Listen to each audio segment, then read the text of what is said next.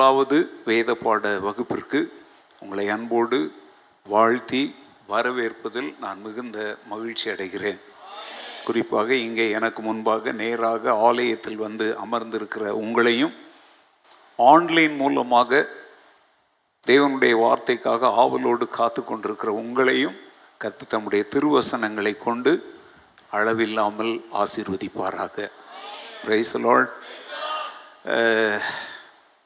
குறிப்பாக பல இந்தியாவின் பல்வேறு இடங்கள் பல நாடுகளிலிருந்து இந்த வருடத்தின் முதலாவது வேதப்பாட வகுப்பிற்காக காத்திருக்கிற உங்களுக்கு நம்முடைய கத்தரும் இரட்சகருமாய் இருக்கிற வாக்குத்தத்தம் பண்ணினவர் உண்மையுள்ளவர் என்கிற வார்த்தையை சொல்லி அவர் சொன்னதை நிறைவேற்றுகிற தேவன்.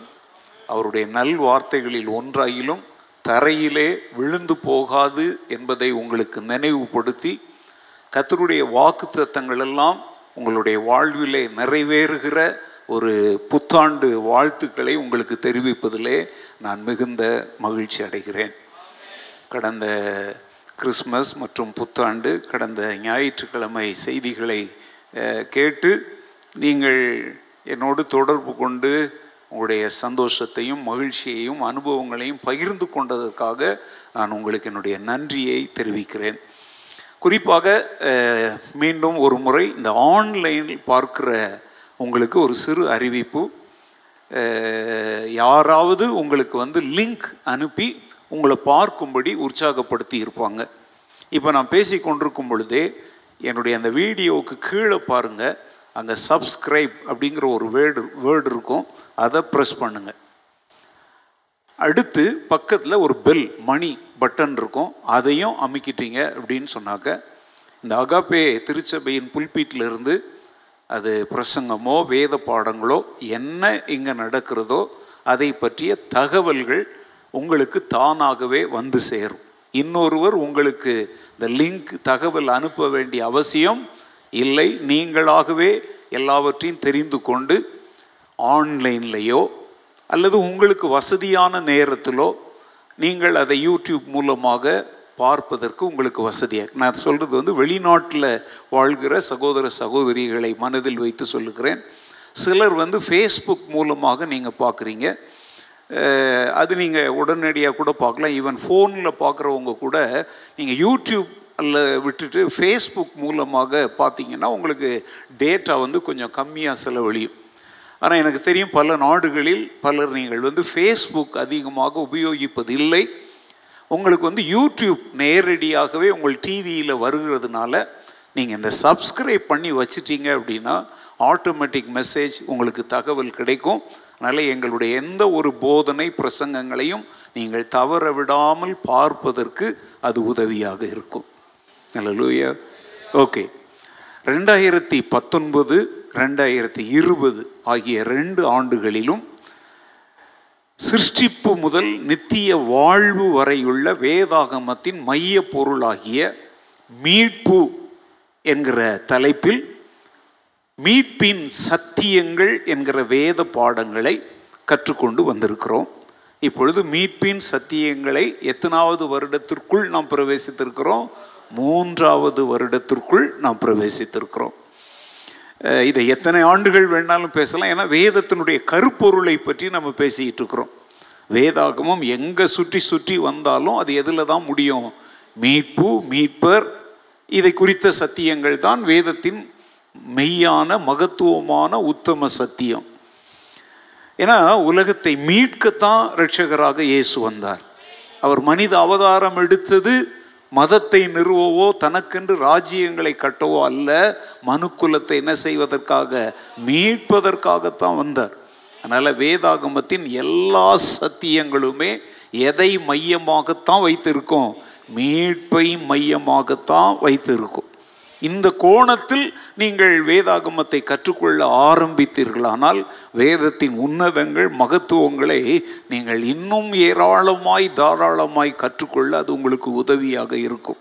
ஆசீர்வாதம் செழிப்பு சுகம் என்கிற ஒரு சுருக்கமான குறுகிய நோக்கத்தோடு வேதத்தை அணுகாமல் வேதத்தினுடைய உண்மையான கருத்து பொருள் என்ன என்பதை நீங்கள் மனதில் வைத்து வேதத்தை படிக்க கற்றுக்கொள்ள பழகுங்கள். இப்போ ரெண்டு ஆண்டுகள் இந்த வேத சத்தியங்களை பேசி பேசி இருக்கிறேன் இதில் வந்து மொத்தம் வந்து நாற்பத்தி ரெண்டு பாடங்கள் இருக்குது. ஆனால் ரெண்டு ஆண்டுகளில் எத்தனை பாடத்தை தான் முடிச்சிருக்கிறேன்? பதிமூன்று பாடத்தை தான் முடிச்சிருக்கிறேன்.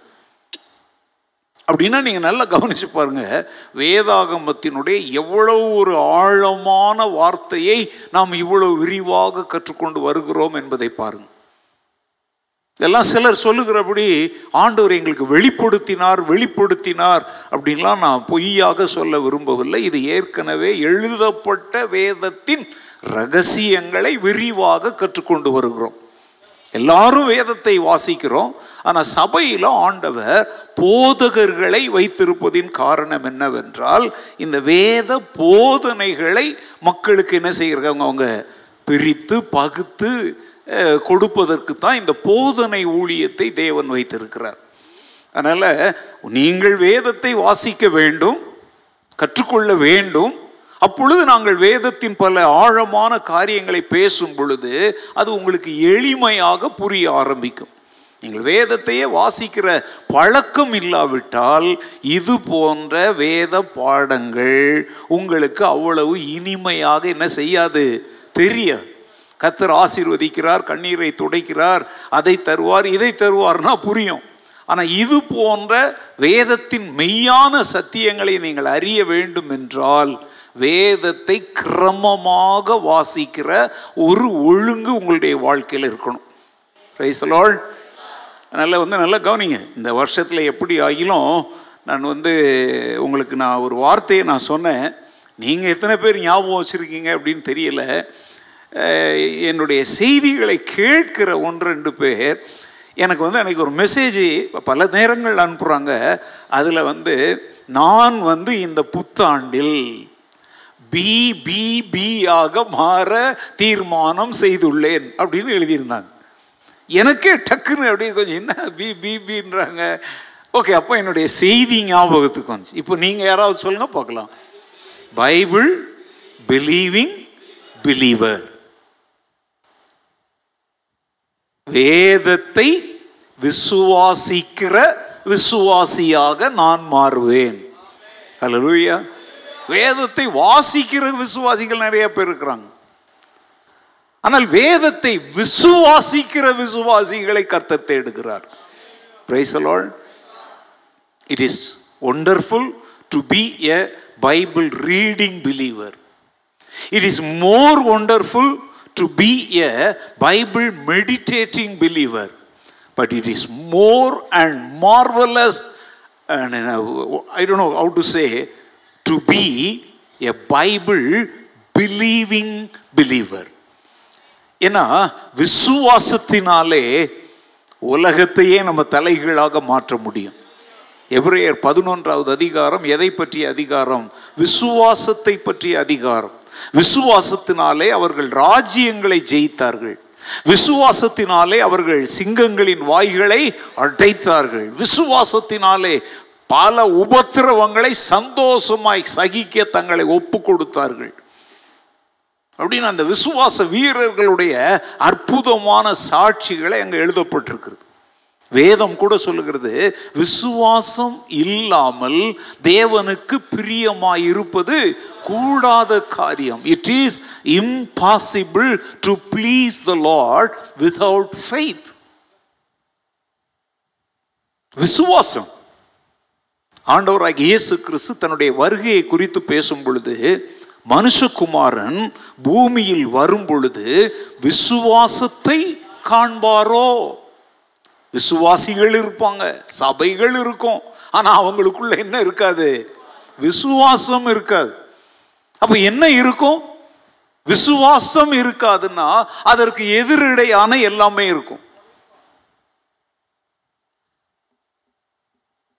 ஓகே எப்போதுமே என்னுடைய வேத பாடங்களில் நல்லதை சொல்வதற்கு முன்பு கெட்டதை சுட்டி காட்டுவது என்னுடைய வழக்கம். அதனால தான் நான் பலரால் வெறுக்கப்படுகிறேன். பலரால் சத்தியத்தை சொல்வதனாலே வெறுக்கப்படுகிறோம் பார்த்தீங்களா அதுதான் என் ஊழியத்தினுடைய வெற்றி. எல்லாருமே என்னை பாராட்டுறாங்க தலை மேலே தூக்கி கொண்டாடுறாங்க அப்படின்னா எங்கேயோ நான் சறுக்கி இருக்கிறேன்னு அர்த்தம். எங்கேயோ மனுஷருக்கு பிரியமாய் போதிக்க ஆரம்பிச்சிட்டேன்னு அர்த்தம்.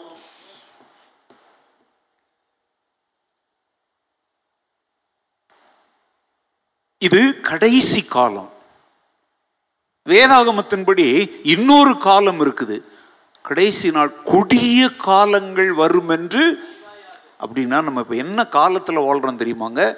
கடைசி காலத்தில் வாழ்கிறோம் இப்போ ரெண்டாயிரத்தி இருபத்தொன்னில் வாழ்கிறோன்னா ஜனவரியில் வாழ்கிறோன்னு ஒன்று இருக்குல்ல? அதை மாதிரி இந்த கடைசி காலத்தில் ஒரு பார்ட் என்ன தெரியுமா? கொடிய காலங்கள்.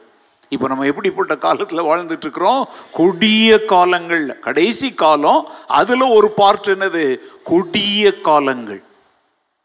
திடுக்கிடத்தக்க காரியங்கள். உலகத்தில் நடக்கிறது நமக்கு அதிசயம் அல்ல. ஆனால் திகைத்து திடுக்கிட்டு நிற்கும்படியான காரியங்கள் எங்க நடக்குது? திருச்சபையில் நடக்கிறது. அதனால தேவ பிள்ளைகள் இந்த பெங்களூரில் இருக்கிற என்னுடைய திருச்சபை மக்கள் மாத்திரமல்ல இந்த வார்த்தைகளை உலகமெங்கும் கேட்கிற எல்லா தேவ பிள்ளைகளையும் தேவனுடைய திருவசனத்தின் பக்கமாக திசை திருப்பி உங்களுடைய கவனம் எல்லாம் உங்களுடைய விசுவாசத்தை காத்து கொள்வதற்காக நல்ல போராட்டத்தை நீங்கள் போராட வேண்டும் என்று உங்களை ஆவிக்குரிய நிலைமையில் எழுப்பி விடுவதை உற்சாகப்படுத்துவதை என்னுடைய மிகப்பெரிய ஊழியமாக நான் கருதுகிறேன். அப்போ உங்களுடைய விசுவாசத்தை தூண்டி விடணும்னா அந்த விசுவாசத்தை அணைக்க முயற்சிக்கிறவர்களையும் அப்படிப்பட்டவர்களுடைய உபதேசத்தையும் அடையாளம் காட்டாமல் உங்களுக்கு நான் எந்த நன்மையும் என்ன செய்ய முடியாது. செய்ய? ஏன்னா நல்லது நல்லது நல்லதையே சுட்டி சுட்டி காட்டுறேன் ஓகே. எது கெட்டதுங்கிறதையும் சொல்லி தரலன்னா கெட்டதையும் நீங்க என்னன்னு நினைச்சிருவீங்க? நல்லதுன்னு நினைச்சிடுவீங்க. அதனால தான் கள்ள உபதேசங்களையும் கள்ள உபதேசிகளையும் அவ்வப்போது உங்களுக்கு அடையாளம் காட்டி உங்களை எச்சரிப்பது தேவன் எங்கள் தலையின் மேல் வைத்த ஒரு பெரிய கடமை என்று கருதி அகாப்பே திருச்சபையில் நான் மாத்திரமல்ல எங்கள் எல்லா ஊழியர்கள் ஜிம் உட்பட எல்லாருமே இந்த எச்சரிப்பின் செய்திகளை போதிக்கும் கிருபையை தேவன் தந்திருக்கிறார். ஹalleluya நாங்கள் இதற்காக விசேஷமாய் பிறந்தவர்கள் அல்ல தேவனுக்காக தேவ ஜனங்களுக்காக தேவனுடைய வார்த்தைக்காக யாருடைய உள்ளத்தில் வைராக்கியம் இருக்கிறதோ அவர்களைத்தான் தேவன் தனக்காக பேசும்படி எழும்பி நிற்க செய்வார். பணத்தை செழிப்பை செல்வத்தை பெருமை பேர் புகழை மையமாய் கொண்டு ஊழியம் செய்கிற எவரையும் தேவன் தன்னுடைய மவுத் பீஸாக அல்லது தன்னுடைய வாய் போல பேச வேண்டியவைகளை பேசும்படியான ஒரு கருவியாக தேவன் என்ன செய்ய மாட்டார்? பயன்படுத்த மாட்டார். அவர்களே அவர்களை உபயோகித்துக் கொள்வாங்க.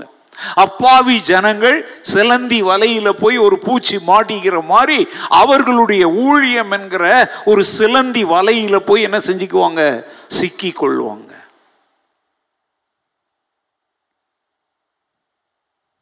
உங்களை யாராவது நீங்கள் பார்த்தீங்களான்னு எனக்கு தெரியாது. தமிழ்நாட்டில் பேர் சொல்லியே சொல்கிறேன் ஏன்னா இனிமேல்லாம் அவங்க இவங்கன்னு சொன்னாலாம் பேபான்னு முழிப்பீங்க. நான் இனிமேல் வந்து இந்த ஆண்டில் பேர் சொல்லியே பேச போகிறேன் அப்போவாவது ஜனங்கள் உணர்வடைகிறாங்களான்னு பார்க்கலாம். ஜபஸ் அனிதா அப்படின்னு கணவன் மனைவி ரெண்டு பேர் ஒரு ஊழியம் செய்கிறாங்க அந்த அனிதா அம்மா தான் உலகமாக கண்டுபிடிப்பை கண்டுபிடித்தாங்க. முக்காடு போட வேண்டியதில்லை. உபவாசம் பண்ண வேண்டியதில்லை. ஜெபிக்க வேண்டியதில்லை. அப்படிங்கிற உபதேசங்கள் எல்லாம் கண்டுபிடிச்சது யாரு? அந்த சின்ன பொண்ணு தான் அவ ஹஸ்பண்ட் பேர் தான் வந்து ஜெபஸ். அவர் வந்து இப்போ இந்த புத்தாண்டில் ஐயா ஒரு புதிய வெளிப்பாடை கொண்டாந்து இருக்கிறார் என்ன தெரியுமா? ரொம்ப கேவலமா இருக்குங்க. நாறுது. அவர் என்ன சொல்றாருன்னா சபை நிரம்பி வழியணும் அப்படின்னா நடனம் ஆடணும் சபை நிரம்பி வழியணும்னா விசில் அடிக்கணும். எப்படி? ஏங்க எது நிரம்பி வழியணும்னா? அப்போ சினிமா கோட்டையை நிரம்பி வழிந்து அங்க விசில் அடிக்கிறான்னா அது என்னது அப்போ? சபை நிரம்பி வழியணும்னா டான்ஸ் ஆடணும்.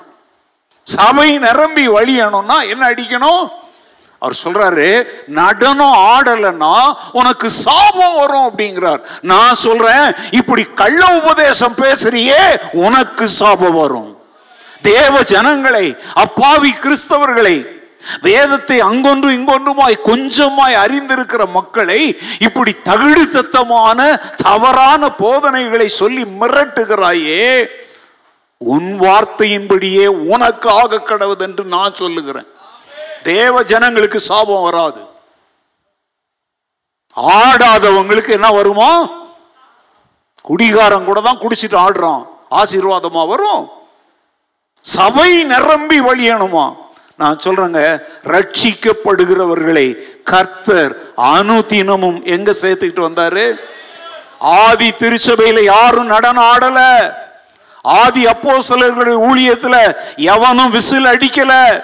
ஒரே பிரசங்கத்துல மூவாயிரம் ஐயாயிரம்லாம் ஜனங்கள் ரட்சிக்கப்பட்டாங்க. அலலூயா ஒருவேளை இந்த முதலாவது வேத பாடத்திற்கு நிறைய பேர் இன்னைக்கெல்லாம் நிறைய பேர் ரொம்ப சந்தோஷமா மகிழ்ச்சியான செய்திகளை நான் காலையில் இன்றைக்கு வேத பாட விவரங்களை அனுப்பின போது நீங்கள் எனக்கு மகிழ்ச்சியான செய்திகளை அனுப்புனீங்க. ஒருவேளை இப்போ நான் பேசுறது உங்களுக்கு ஒரு அதிர்ச்சியாக இருக்கலாம். இல்லைங்க நீங்கள் மகிழ்ச்சியாக இருக்கணுங்க தான் இந்த அதிர்ச்சியான செய்தியை நான் சொல்கிறேன் அல்ல நான் சொல்கிறேன் சபை நிரம்பி வழிய வேண்டும் என்றால் நடனம் ஆட வேண்டும் என்றோ விசில் அடிக்க வேண்டும் என்றோ என் தேவனாகிய கர்த்தர் தன்னுடைய வேதத்தில் எங்கும் என்ன செய்யல?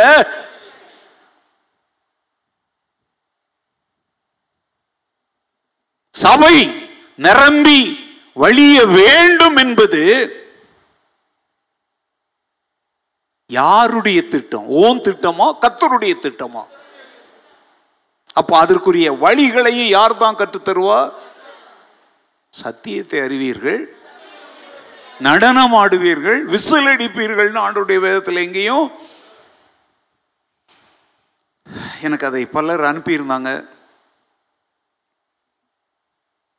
ரொம்ப வேதனையாக இருந்தது. இப்போ பிரச்சனை என்ன அப்படின்னா இதில் நான் எழுதினேன் ஒரே ஒரு கருத்தை மாத்திரம் எழுதிட்டு விட்டுட்டேன். ஏன்னா நான் ரொம்ப கவனமாக இருக்க போகிறேன் இந்த ஆண்டில். இவங்களுடைய வீடியோக்கள் இவங்களுடைய செய்திகளை நானே காப்பி பண்ணி போட்டு அதற்கு கருத்துக்களை நான் எழுதும் பொழுது எங்கேயோ மூலையில் கிடக்கிறவங்க என்ன ஆகுறாங்க? பிரபலமாகுறாங்க. அதனால அந்த தவறை நான் என்ன செய்ய போறதில்ல? செய்ய மாட்டேன். ஆனால் என்ன நடந்துச்சு? யார் எந்த கள்ள உபதேசங்களை பேசுகிறார்கள் என்பதை இனிமேல் வெளிப்படையாக என்னுடைய வேத பாட வகுப்புகளிலே என்ன செய்ய போகிறேன்? சொல்ல போகிறேன். கூடவே இன்னொன்றையும் சொல்லித்தரேன். இந்த ரெண்டாயிரத்தி இருபத்தொன்றாவது ஆண்டு துவங்கின பொழுது கடந்த ஆண்டு காளான் முளைக்கிற மாதிரி தீர்க்க தரிசனங்கிற பேர்ல முழு பூசணிக்காய சோத்துல அமுக்குன மாதிரி அவுத்து விட்ட நிறைய பேர் எங்க போனாங்கன்னே தெரிலங்க கொரோனா செய்த புண்ணியத்துல ஒரு பெரிய புண்ணியம் என்ன தெரியுமா? நிறைய கள்ள தீர்க்கதரிசிகள் இருக்கிற ஏன் தெரியுமா? அதுலேயும் நான் சொல்கிறேன் அப்போ கூட துணிச்சலாக தமிழ்நாட்டின் பிரபல நட்சத்திர ஊழியக்காரர் அப்படியே பேப்பர் பேப்பராக எழுதி வச்சு வாசிக்க ஏங்க தீர்க்க தரிசனம் கம்ப்யூட்டரில் எழுதி வச்சு வாசிப்பதல்ல. நீங்கள் பார்த்துருப்பீங்கன்னு நினைக்கிறேன். அவர் சொல்கிற அத்தனையுமே என்ன தெரியுமா? எலும்புகளை உருக்குகிற நோய் வருமா? வட இந்தியாவில் பல ப- ஏங்க இந்தியான்னா இந்தியா வட இந்தியாவின் சில பகுதிகளிலே கொடிய நோய்கள் வருமா? அப்போ தென்னிந்தியாவுக்கு வராதா? இப்போ கொரோனா வந்தோடனே வட இந்தியாவுக்கு மாத்திரம் தான். இதெல்லாம் ஒரு தீர்க்க தரிசனமாங்க நான் சொல்கிறேன் புத்தாண்டு வருவதற்கு முன்பே கொரோனாவின் ரெண்டாவது அலை உலகமெங்கும் என்ன செய்ய ஆரம்பிச்சிருச்சு? இதில் என்ன தீர்க்க தரிசனம்? திரும்ப திரும்ப இதையே சொல்கிறாங்க கத்தர் ஜாதிகளை சங்கரிப்பேன் ஜனங்களை சங்கரிப்பேன். இதெல்லாம் பைபிள் இருக்குது தானே பைபிளை வாசிக்கிறவனுக்கு தெரிஞ்சுக்குவான் தானே? அதை எதுக்கு நீ தனியா தீர்க்க தரிசனம்ன்ற பேர்ல எழுதி கடைசி அவர் என்ன சொல்றாரு தெரியுமாங்க இதெல்லாம் சரியாகணும்னா ஒரே வழிதான். திறப்பின் வாசல்ல நின்று ஜெபிக்கணும். ஏற்கனவே டிவியில தான் ஆயிரக்கணக்கான மக்களை திறப்பின் வாசல்ங்கிற பேர்ல களவாண்டு கொண்டு வச்சிருக்கிறாரு. இன்னும் பத்தாதா? மொத்தத்தில் அவங்களுடைய ஊழிய திறப்பின் வாசல்ங்கிற வார்த்தை யார் உபயோகிக்கிறாங்க? இப்போ இதை இந்த தீர்க்க தரிசனத்தை கேட்குற மக்கள்லாம் பயந்து போய் இன்னும் டிவி முன்னால் என்ன செய்வாங்க? டிவியே சரணம் விழுந்து கிடப்பாங்க. நான் மீண்டும் எச்சரிக்கிறேன். டிவி முன்னால விழுந்து கிடந்து இந்த திறப்பின் வாசல் ஜெபத்தை விளம்பரமாக சினிமா போல செய்வது தேவ சித்தம் அல்ல. உன் இருதயம் நொறுங்குண்டு ஆ என் தலை தண்ணீரும் என் கண்கள் கண்ணீரூற்றுமானால் நலமாகும் என்று தேவ ஜனம் தேவனால் சிருஷ்டிக்கப்பட்ட ஜனங்கள் அடைகிற கேட்டை பார்த்து உன் உள்ளம் நொறுங்கி நீ ஜெபிக்கிறாயே அதுதான் திறப்பின் வாசல் ஜபம். ஒரு குறிப்பிட்ட இடத்துல ஒரு குறிப்பிட்ட டிவியில ஒரு குறிப்பிட்ட ஊழியக்காரர் அண்டர்ல ஜெபிப்பதற்கு தேவன் யாரையும் அழைக்கல. நீ ஜெபிக்கிறியா? நீ ஜெபி. எங்களை போன்ற போதகர்கள் எங்களுடைய திருச்சபை மக்களுக்கு இந்த எச்சரிப்பையும் இந்த உற்சாகத்தையும் கொடுப்பதற்காகத்தான் சபைக்கு அவர் மெய்ப்பர்களை வைத்திருக்கிறார். நல்ல மெய்ப்பன் தன் ஆடுகளை நலமான வழிகளிலே நடத்துவான். சோ தமிழ்நாட்டினுடைய பிரபல ஊழியர் இன்னொரு ஊழியர் அவர் தலைமுறை தலைமுறையாகவே தலைமுறை தலைமுறையானாலும் நீங்கள் புரிஞ்சிருக்கணும். அவர் ரொம்ப ஞானமாக தப்பிச்சிக்கிறது என்ன சொல்றா தெரியுமா? இந்த ஆண்டை குறித்து தேவன் வெளிப்படுத்தின இந்த தீர்க்க தரிசன செய்திகளை நீங்கள் பெற்றுக்கொள்ள விரும்பினால் எங்களுடைய இதை பாருங்கள் இதோடு தொடர்பு கொள்ளுங்கள் முடிச்சுக்கிட்டார். ஏன்னா, நம்ம ஊழியக்காரருக்கு நான் எடுத்து காட்டினேன் ஏன்னா எதுக்குடா வம்பு? இது எப்படி தெரியுமாங்க? அடித்த மாதிரியும் இருக்கணும் வலிக்காத மாதிரியும் இருக்கணும். எப்படி? இவர் அடிக்குவார் ஆனால் வலிக்காத மாதிரி நீங்கள் நடிக்கணும். நான் கேட்குறேன் எதுக்கு? இதை விட இந்த தமிழ்நாட்டின் நட்சத்திர ஊழியர் சொல்கிறாரு அந்த வசனங்களையே வச்சு ஒரு பிரசங்கம் பண்ணியிருந்தால் எவ்வளோ நல்லா இருந்திருக்கும். வேதத்தில் இப்படிலாம் சொல்லியிருக்கு. தேவனை விட்டு ஜனங்கள் விலகும் பொழுது தேசங்கள் தேவனுக்கு கீழ்ப்படியாமல் போகும் பொழுது என்ன நடக்கும் என்று இந்த வசனம் இப்படி சொல்லுகிறது. இந்த வசனம் இப்படி சொல்லுகிறதுன்னு பிரசங்கம் பண்ணி இருந்தா மக்கள் மனம் திரும்பவாவது என்ன இருக்குது? அதை எதுக்கு நீ தீர்க்க தரிசனம்? கர்த்தர் சொன்னார்னா என்ன? ரெண்டாயிரத்தி இருபதாவது வருஷம் டிசம்பர் மாதம் இருபத்தஞ்சிலிருந்து முப்பத்தொன்னுக்குள்ள உன் ஆஃபீஸில் வேலை செய்கிற உன்னுடைய ஸ்டாஃபுங்களுக்கு வெளிப்படுத்தி அவங்க டைப் பண்ணி உன் கையில் கொடுக்க சொன்னார் ஆண்டவர். அதைத்தான் ஆண்டவர் பரிசுத்த மனுஷர்களை கொண்டு பரிசுத்த ஆவியினால ஏவப்பட்டு ஏற்கனவே எழுதி வச்சிட்டார்ல. ஹலோ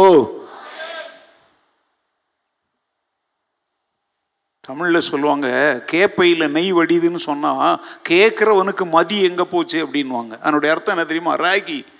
ராகி இருக்குது பார்த்தீங்களா அதில் நெய் வருதுன்னு ஒருத்தன் சொல்கிறான் வெண்ணெயில் தான் நெய் வரும். கேப்பை அப்படின்ற தமிழ் வந்து ராகி கேழ்வரகு. அதில் நெய் கேழ்வரகை போட்டு வறுத்து அவிச்சு என்ன பண்ணா நெய் வரும்னு ஒருத்தன் சொன்னான் அவன் லூசு சொல்றான். கேட்குற உனக்கு எங்க மதி எங்க போச்சுன்ன மாதிரி இன்னைக்கு அவன் அவன் தீர்க்க தரிசனங்கிற பேர்ல ஆயிரம் அவுத்து விடுவான். ஆனா உனக்கு அதிக உறுதியான தீர்க்க தரிசன வசனம் நமக்கு உண்டு என்று பேதர் எழுதின இந்த தீர்க்க தரிசன புத்தகம் நம்ம கையில் இருக்குது. அல்லேலூயா கையில் உங்க பைபிள் எடுங்க. எல்லாரும் சொல்லுங்க இது இதுக்கு நம்ம உலக பேர் சொல்றது பரிசுத்த வேதாகமம்.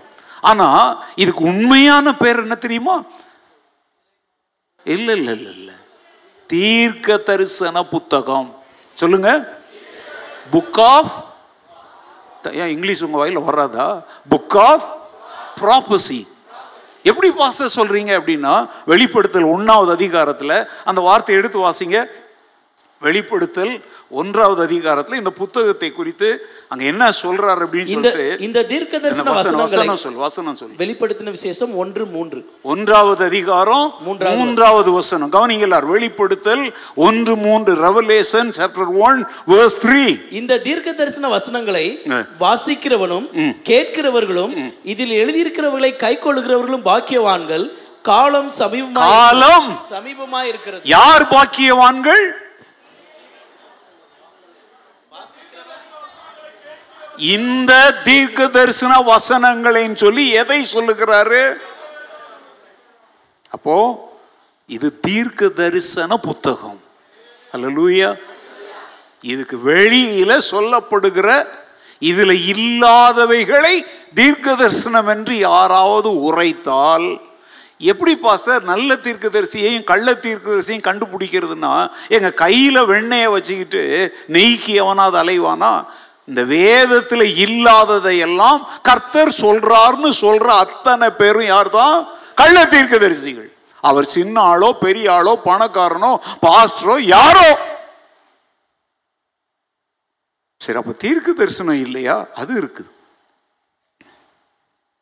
ஒன்று குருதியர் பதினாலாவது அதிகாரத்தில் சொல்லப்பட்டிருக்கிறபடி தீர்க்க தரிசனம் சபையில் சொல்லப்படுகிறது. தீர்க்க தரிசனம் சொல்லும் பொழுது சபைக்கு புத்தியும் பக்தி விருத்தியும் உண்டாகும். அந்த தீர்க்க தரிசன வார்த்தைகளை கேட்கிறவர்கள் தங்கள் பக்தியில் என்ன அடைவாங்க? விருத்தி அடைவார்கள். அது பிரசங்கத்தின் மூலம் வரலாம் ஒரு ஜெபத்தின் நேரத்தில் வரலாம் ஒரு பாடலை பாடும் பொழுது கூட அதுல ஒரு சில சீர்க்க தரிசன செய்திகள் இருக்கலாம். இது ஆனால் இது எங்க நடக்கிறது? சபைக்குள்ள. சில சமயங்களில் பிரசங்கங்களை பண்ணும் பொழுது அநேகர் அழுவாங்க உள்ளம் உடைவாங்க தொடர்பு கொள்வாங்க. இன்றைய செய்தியில் ஆண்டவர் என்னோடு பேசினேன் ஏங்க செய்தி நாங்கள் எல்லாருக்கும் தான் பேசுகிறோம் ஆனால் ஒரு குறிப்பிட்ட சிலர் மாத்திரம் சில குறிப்பிட்ட காரியங்களிலே அங்கே என்ன செய் அப்போ அவங்களுக்கு அது என்னது? தீர்க்க தரிசனம். ஆனால் அது கூட என்ன போதனையிலிருந்து தான் வருது? நம்முடைய குரூப்பில் நேற்றைக்கு நீங்கள் ஒரு மெசேஜ் பார்த்துருப்பீங்க. நம்ம ஹெச்எம் சார் வந்து இந்த செய்தி it is a prophetic sermon அப்படிங்கிற ஒரு வேர்டு போட்டிருந்தார். யாராவது நீங்கள் வந்து ஏன் செய்தியே படிக்க மாட்றீங்க? அங்கே கருத்துக்கள் என்ன எழுதுறாங்கன்றதையும் பாருங்கள் கொஞ்சம். இவ்வளோ பேர் போடுறேன். ஆனால் சார் மாத்திரம் சரியான வார்த்தையை போட்டிருந்தார். இந்த வார செய்தி இந்த sermon it's not only a sermon it is a prophetic sermon இது வெறும் பிரசங்கம் அல்ல இது என்ன பிரசங்கம்? தீர்க்க தரிசன பிரசங்கம். இப்போ நீங்கள் வேணா அவர்கிட்ட தனியாக கேளுங்க. பாஸ் சார் நீங்கள் ஏன் அப்படி சொன்னீங்கன்னு கேளுங்க. அவருடைய உள்ளத்தில் ஆண்டவர் எதை தீர்க்க தரிசனமாக பேசினார்னு அவர் சொல்லுவார். நல்லா கவனிங்க எங்கேயோ இருக்கிறவரெல்லாம் நான் வச்சுக்கிட்டு கதை விடுற புரூடா விடுற ஊழியக்காரன் கிடையாது. முதல் வரிசையில் முதல் ஆளாக இங்கே உட்காந்துருக்கிறார் நீங்கள் ஆராதனை முடிஞ்ச உடனே சார் நீங்கள் இந்த வேர்டு எதுக்கு சார் எழுதுனீங்கன்னு கேளுங்க. என்ன வார்த்தை அவருக்கு அவருடைய குடும்பத்திற்கு தீர்க்கரிசனமாக போச்சுன்னு அவருக்கு தான் தெரியும். பிரைசலால் இந்த காரியத்தை இந்த ஆண்டு உலகமெங்கும் உள்ள எல்லா சபை ஊழியர்களும் ஆண்டவரே என்னையும் ஒரு தீர்க்க தரிசன செய்தி கொடுக்கிற ஊழியக்காரனாக மாற்றும் என்று ஜெபியுங்க. உங்களையும் ஆண்டவர் பயன்படுத்துவார். அப்போ சபை நிரம்பி வழியும். சபை நிரம்பி வழிவதற்கு கள்ள தீர்க்க தரிசனமும் சொல்ல வேண்டாம் ஆடவும் வேண்டாம் விசில் அடிக்கவும் வேண்டாம் எந்த குறுக்கு வழிகளும் வேண்டாம். இதெல்லாம் சாத்தானுடைய வழிகள். கத்தருடைய வழி என்ன தெரியுமா? ஒன்று பேதர் ஒன்றாவது அதிகாரத்தில் சொல்றாரு அதிக உறுதியான தீர்க்க தரிசன வசனமும் நமக்கு வாசித்தமே அந்த வசனத்தை. ஒன்று பேதர் ஒன்றாவது அதிகாரம் பத்தொன்பதாவது பத்தொன்பதாவது வசனம். அதிக உறுதியான தீர்க்க தரிசன வசனமும் நமக்கு உண்டு. பொழுது விடிந்து விடிவெள்ளி உங்கள் இருதயங்களில் உதிக்கும் அளவும் இருளுள்ள ஸ்தலத்தில் பிரகாசிக்கிற விளக்கை போன்ற அவ்வசனத்தை கவனித்திருப்பது நலமாயிருக்கும். அதிக உறுதியான தீர்க்க தரிசன வசனமும் நமக்கு உண்டு. உண்டு. உண்டா? உங்ககிட்ட இருக்கா? இதுதான் அந்த தீர்க்க தரிசன வசனம். நல்ல கவனிங்க அந்த வசனத்தை பற்றி ஒரு விளக்கம் கொடுக்கிறார் பாருங்க. உண்டு. பொழுது விடிந்து பொழுது விடிந்து விடிவெள்ளி உங்கள் இருதயங்களில் உதிக்கும் அளவும். விடி வெள்ளி உங்கள் இருதயங்களில் உதிக்கும் அளவும். அப்படின்னா இருளான நேரங்களை வாழ்க்கையில் கடந்து போகும் பொழுது. இருளுள்ள ஸ்தலத்தில் பிரகாசிக்கிற. விளக்கை போன்ற. அவ்வசனத்தை கவனித்திருப்பது இருளுள்ள ஸ்தலத்தில் பிரகாசிக்கிற விளக்கை போன்ற இந்த வசனத்தை கவனித்திருப்பதே நலமானது. அல்லேலூயா ஏங்க ஒன்று பேதர் ஒன்றாவது அதிகாரம் பத்தொன்பதாவது வசனத்துல ரெண்டு பேதரு. ரெண்டு பேதரு ஒன்று பத்தொன்பதுல இவ்வளோ ஒரு உன்னதமான வசனம் இருக்குங்கிறத இதுவரைக்கும் நீங்க பார்க்காமலா இருக்கிறீங்க. அதிக உறுதியான என்ன வசனம்? அதைத்தான் வெளிப்படுத்தல சொல்றாரு. இந்த தீர்க்க தரிசன வசனங்களை வார்த்தைகளை வாசிக்கிறவனும் கேட்கிறவனும் அதை கை கொள்ளுகிறவனும் பாக்கியவான். Hallelujah. வேதத்தின் பக்கம் திரும்பி வாங்க. Let us stand back to the word of God உலகமெங்கும் ஒரு ஊழியம் இருக்கு பேக் டு த பைபிள் வேதாகமத்திற்கு திரும்புவோம். ரொம்ப அருமையான ஒரு ஊழியம். அவர் டெய்லி பிரெட்லாம் ஒன்று வெளியிடுறாங்களோ? அவங்க தான் சத்திய வசனம்னு ஒரு செய்திகளை வெளியிடுறாங்களோ? அந்த ஊழியம் தான் அவங்க தான் பேக் டு த பைபிள் இந்த வருஷத்தில் என்னுடைய முதலாவது வேத பாட வகுப்பில் இங்கும் உலகெங்கும் இந்த வார்த்தைகளை கவனித்துக் கொண்டிருக்கிற தேவ பிள்ளைகளாகிய உங்களை அன்போடு நான் உற்சாகப்படுத்துகிறேன். நம்முடைய கவனத்தை அங்குமிங்கும் திசை திருப்புகிற காரியங்களை விட்டுவிட்டு let us come back to the word of God மீண்டும் வேத வசனங்களுக்கு திரும்பி வருவோம். ஹalleluya சங்கீதக்காரன் சொல்கிறான் உமது ஜனங்கள் உம்மில் மகிழ்ந்து களி கூறும்படி நீர் எங்களை திரும்பவும் உயிர்ப்பிக்க மாட்டீரோ? அதே சங்கீதக்காரன் நூற்றி பத்தொன்பதில் சொல்கிறான் என் ஆத்துமா மண்ணோடு ஒட்டி கொண்டிருக்கிறது உமது வசனத்தின்படி என்ன என்ன செய்யும்? அப்போ உயிர்ப்பியும் அப்படின்னா அர்த்தம் என்ன தெரியுமாங்க? ரிவைவல். இன்னைக்கு எழுப்புதலுக்காக ஜெபிப்போம்ங்கிறாங்க. இல்ல இல்ல எழுப்புதலுக்காக நீ வசனத்திற்கு கீழ்ப்படியணும். ஜெபித்தால் எழுப்புதல் வராது. வசனத்திற்கு கீழ்ப்படுகிற மக்கள் மேல் தேவன் ஒரு உயிர் மீட்சியை அனுப்புவார். திசை திருப்பிட்டு இருக்கிறாங்க. திறப்பின் வாசல் ஜெபம் அந்த ஜெபம் இந்த ஜெபம்னு நீ ஜெபிச்சுக்கிட்டே இருந்தா எங்க எழுப்புதல் வரும்? வசனத்தை கவனிக்கல வசனத்திற்கு கீழ்ப்படுகிற வாழ்க்கை இல்லை. ஊழியங்கள்ல வாழ்க்கையில வசனத்திற்கு முக்கியத்துவம் இல்லை. வசனம்னா இது திருவசன போதனைகள். சொல்றாரு ஆத்மா மண்ணோடுனா உலகத்தோடு ஒட்டிக்கிட்டு கிடக்குது. அதை எப்படி உயிர்ப்பிக்க முடியும்? அதை எப்படி ரிவைவ் பண்ண முடியும்? உம்முடைய வசனத்தின்படி. Through your word by your word according to your word revive me O Lord உம்முடைய வசனத்தின்படி உம்முடைய வசனத்தை கொண்டு உம்முடைய வசனத்தின் மூலம் என் ஆத்துமாவை உயிர்ப்பியும். அல்லேலூயா. இசையோ பாடலோ நடனமோ கூக்குரலோ கும்மாழமோ ஏன் அந்நிய வாசையோ எழுப்புதலை கொண்டு வராது. தேவனுடைய வார்த்தை ஒன்றுதான் உன்னை விடுதலையாக்க முடியும். வசனத்திற்கு திரும்புவோம். கஷ்டமா இருந்தாலும் டாக்டர் ஊசி போடுறார். கஷ்டமா தான் இருக்கும். மருந்து கசப்பா தான் இருக்கும். உன்னை அழிக்க அல்ல உன்னைக்கு புது ஜீவனை தர. அல்லேலூயா பிரைஸ்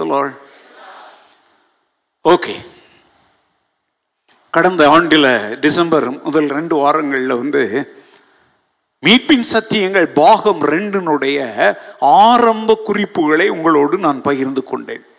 அதுக்கு தலைப்பு என்ன சொன்னேன் உங்கள் அற்புதம் துவங்குகிறது. மீட்பை பெற்றுக்கொண்ட மனிதர்களின் வாழ்விலே அற்புதங்களை என்ன செய்ய முடியும்? காண முடியும் எதிர்பார்க்க முடியும். நம்முடைய அனுதின வாழ்விலே மீட்பை அடிப்படையாக கொண்டு பல்வேறு மாற்றங்கள் நிகழும் என்பதை நாம் அறிய வேண்டும். இப்போ தண்ணியை குடிச்சா என்ன தீரும்? தாகம் தீரும். உணவை சாப்பிட்டா என்ன தீரும்? பசி தீரும். மருந்தை சாப்பிட்டால் என்ன தீரும்? சுகம் வியாதி தீரும். அப்போ இப்போ நீ மீட்பை பெற்றிருக்கிற பெற்றுட்டு ஏதோ ஒரு இடத்துல கல் மாதிரி உட்கார்ந்துக்கிட்டு இருக்கிற மீட்பை ஆண்டவர் இவ்வளோ விலை கொடுத்து தந்தார். அப்போ அந்த மீட்பை தொடர்ந்து அதுவும் வருஷத்துக்கு ஒரு முறை வாரத்திற்கு ஒரு முறை இல்லைங்க தினந்தோறும் அந்த மீட்பரின் மகத்துவங்களை நம்முடைய வாழ்க்கையில் நாம் அனுபவிக்க பழக வேண்டும். பிரைஸ் பள்ளிக்கூடத்தில் அரும்பாடுபட்டு நம்ம பிள்ளைகளை சேர்க்கிறோம். வருஷ இறுதியில் பரிச்சை வைப்பாங்க. அது அப்புறம் இருக்கட்டும். ஒவ்வொரு நாளும் நம்முடைய பிள்ளைகள் அங்கே கற்பிக்கப்படுகிற பாடங்களின் மூலம் அவர்களுடைய மனக்கண்கள் என்ன செய்யப்படும்? திறக்கப்படும். அறிவில் ஞானத்தில் அவர்கள் என்ன செய்வார்கள்? தேறுவார்கள். இதுவரைக்கும் அவர்கள் கண்டிராத கேள்விப்பட்டுறாதவைகளை இப்ப என்ன செய்ய ஆரம்பிக்கிறாங்க? இப்போ உலகத்தில் எத்தனை கண்டம் இருக்குன்னு நம்ம கண்டம்னா நீங்கள் இவங்க சொல்கிற அந்த கண்டம் இல்லை. கண்டங்கள். கான்டினன்ஸ் இது வந்து வீட்டில் இருக்கிற பிள்ளைக்கு தெரியாது. பள்ளிக்கூடத்தில் போகிறோன்னா பூகோள வாத்தியார் ஜியாகிரஃபி டீச்சர் வந்து என்ன செய்வார் அதை சொல்லி தருவார். எத்தனை கண்டங்கள் சொல்லுங்கள் சும்மா வாயில் வாயத்தரன்னு சொல்லுங்க. ஒன்று ஆசியா நம்ம கண்டத்துல இருந்து ஆரம்பிங்க. ஆசியா கண்டம் அமெரிக்கா கண்டம் ஐரோப்பா கண்டம் ஆஸ்திரேலியா கண்டம் ஆப்பிரிக்கா கண்டம் அண்டார்டிகா அதான் அமெரிக்கெல்லாம் சேர்த்து ஒன்று தான் நல்ல கவனிங்க. இதை வந்து பிள்ளைகளுக்கு யார் சொல்லி தருவா? அவங்க சேர்ந்துருக்கிற பள்ளிக்கூடம். இப்போ நம்ம பிள்ளை வந்து இதுவரைக்கும் அறிந்திராத ஒன்றை என்ன செய்ய நம்மக்கிட்ட வந்து அப்படி ஒன்று இருக்கா மம்மி? அப்படி ஒன்று இருக்கா டேடின்னு கேட்பாங்கல்ல? அதே மாதிரி தான் மீட்பரை ஏற்றுக்கொண்டு மீட்பை அனுபவித்து மீட்பின் கூடாரத்தில் நீங்கள் வந்து போகும் பொழுது ஒவ்வொரு சமயமும் ஒவ்வொரு நாளும் இந்த மீட்பின் புத்தகத்தை நீங்கள் திறக்கும் போதெல்லாம் புதிய புதிய புதிய புதிய புதிய காரியங்களை நம்முடைய பரலோக தேவன் நமக்கு கற்றுத்தந்து கொண்டே இருக்கும் அது அறிவுக்காக மாத்திரம் அல்ல அதை நம்ம என்ன செய்ய ஆரம்பிப்போம்? அனுபவத்தில் அனுபவிக்க ஆரம்பிப்போம். Hallelujah it is a life அது ஒரு அற்புதமான வாழ்க்கை.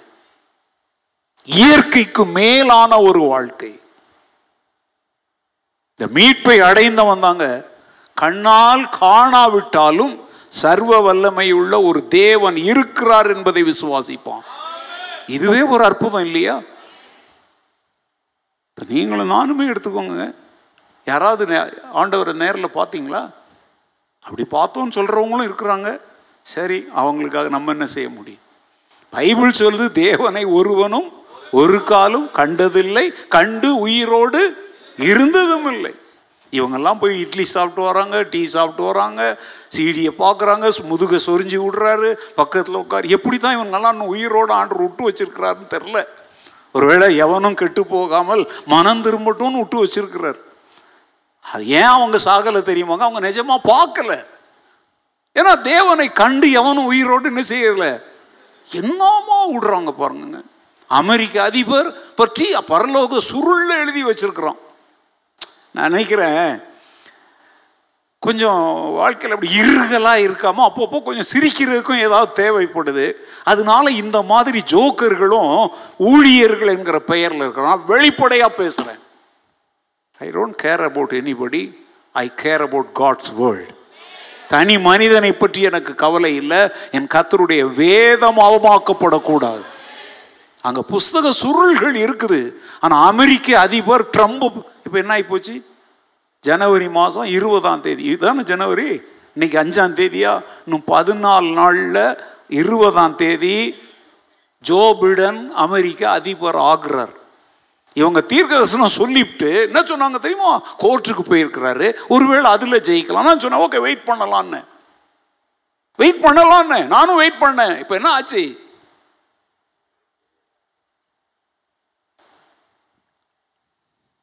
புஸ்தகம் அதில் எங்கே எழுதி வச்சுருக்கான்? இவர் போய் பரலோக சுருளை பார்த்துட்டு வந்தாராம். நீ என்ன ஆண்டவருக்குன்னா மாமனா மச்சானா நீ? வானத்திலிருந்து ஒருவர் தான் இறங்கி வந்தார். வானத்திற்கு ஒருவர் தான் ஏறி போயிருக்கிறார். கண்டவெல்லாம் அவன் அவன் நினைச்ச நேரத்துலலாம் இந்த நான் இப்போ தெளிவாக சொல்கிறேங்க உலகம் எங்கும் உள்ள நீங்கள் எல்லாரும் ஜாக்கிரதையா இருங்க. அவங்களுடைய வஸ்திரம் தோற்றம் நாங்கெல்லாம் கொஞ்சம் கடினமாக பேசுகிறோம் அவங்களாம் சாதுவாக பேசுகிறாங்க சாதுவாக பேசுனா சாது இல்லை. அதுக்காக நாங்கள் கொஞ்சம் கோபமாக பேசுனா நாங்களாம் முரடர்கள் அல்ல. கத்தர் மேல் உள்ள வைராக்கியத்தில் பேசுகிறோம் எங்கள் இருதயம் பஞ்சு போன்றது. எங்கள் வார்த்தைகள் தான் கல் போல வரும். ஹலோ நீங்கள் ரொம்ப அன்புள்ள நெஞ்சம் உள்ளவங்க உங்கள் பிள்ளைய கொத்துறதுக்கு ஒரு பாம்பு வரும்போது அதுதானே நல்ல பாம்பு தானே. என் பிள்ளைய ஒன்றும் செய்யாதுன்னு விட்டனா நீலாம் உருப்படுற தகப்பனா நீலாம் உருப்படுற தாயா?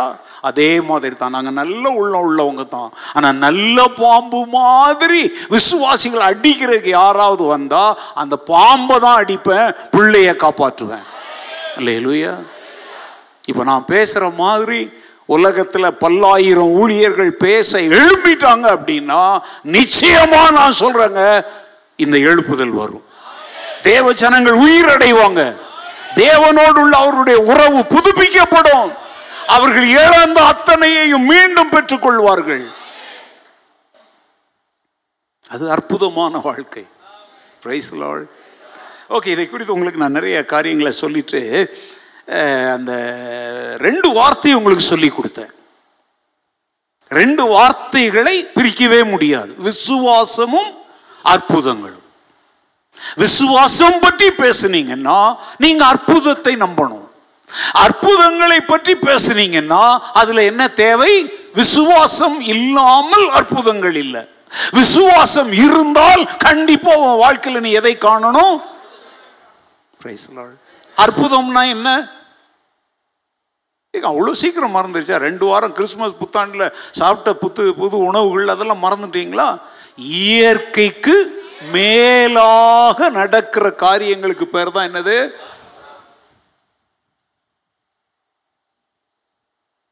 இப்போ வந்து கொரோனா காலம் பள்ளிகள் திறக்கப்படலை. நேற்றையிலிருந்து திறக்கிறாங்க. அப்போ கூட ஆப்ஷன் என்ன தெரியுமா? நீங்கள் விரும்பினால் அனுப்பலாம்.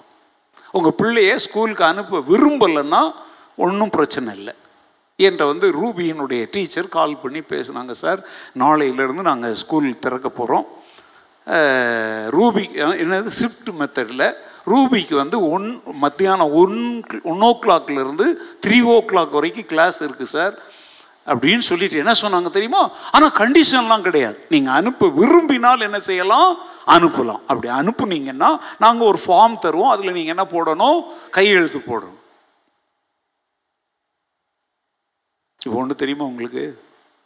ஒன்பதாம் கிளாஸ் வரைக்கும் இருக்கிற யாருமே பள்ளிக்கூடத்துக்கு போனாலும் சரி போவாட்டிலும் சரி அவங்க என்ன தான் ஆக போகிறாங்க எல்லாருமே பாஸ் தான்.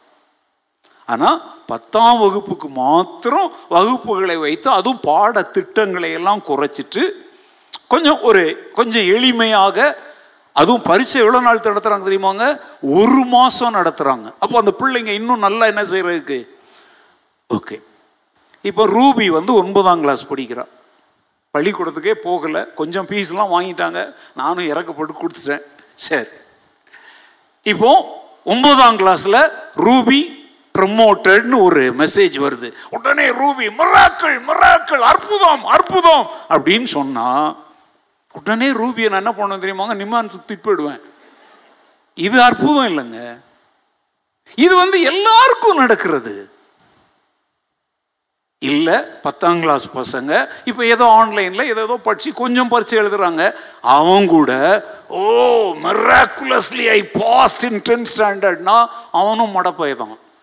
என்ன மிராக்குலஸாக நீ பாஸ் பண்ணிட்ட நீ உண்மையிலே படிக்க வேண்டிய அவ்வளோ பாடங்களையும் படித்தா நீ பாஸ் பண்ணுற கொரோனாங்கிறதுனால உங்களுக்கு கொஞ்சம் என்ன செஞ்சிருக்கிறாங்க? இறக்கப்பட்டு ஒரு செமஸ்டரில் வாங்கின மார்க்கின் அடிப்படையில் என்ன செய்ய போகிறாங்க பாஸ் பண்ணி விட போகிறாங்க இதெல்லாம் மிராக்கிள் இல்லை சார் மிராக்கிள்னா என்ன தெரியுமா? ஓ சக்தியினால ஓ புத்தியினால ஓ ஞானம் பணம் பொருள் இவைகளால சாதிக்க முடியாதவைகளை தேவன் தன் கிருபையினால உன் வாழ்க்கையில நடக்கும்படி செய்கிறாரே அதற்கு பெயர் தான் அற்புதம். அல்லேலூயா இதை நீங்கள் புரிஞ்சுக்கிட்டாலே இந்த விசுவாசம் தேவ கிருபை இந்த சத்தியங்கள் எல்லாம் உங்களுக்கு புரிய ஆரம்பிச்சிடும். அதற்கு நான் இன்றைக்கி நிறைய வார்த்தைகளை சொல்லி கொடுத்தேன். இயேசு மனிதகுல மீட்பராக ஒரு கன்னியின் வயிற்றில் கருவாக உருவானது என்னது? ஒரு அந்த கரு அப்படியே கலைந்து போய் விடாமல் இல்லை யாரும் அதை அழிச்சிடாம அவர் மனுக்குல ரட்சகராக பிறந்தது ஒரு அவருடைய வாழ்க்கை ஒரு அவருடைய ஊழியம் ஒரு அவருடைய பாவ பரிகார மரணம் ஒரு அவருடைய வல்லமையான உயிர் தெழுதல் ஒரு அவர் பரமேறி சென்றாரே மகிமையாக அது என்னது ஒரு? நம்மோடு இருந்து நம்மை வழி நடத்த தேற்றரவாளனாக பாவத்தை கண்டித்து உணர்த்துகிறவராக பரிசுத்த ஆவியானவர் நமக்கு அருளப்பட்டது ஒரு ஹலலூயா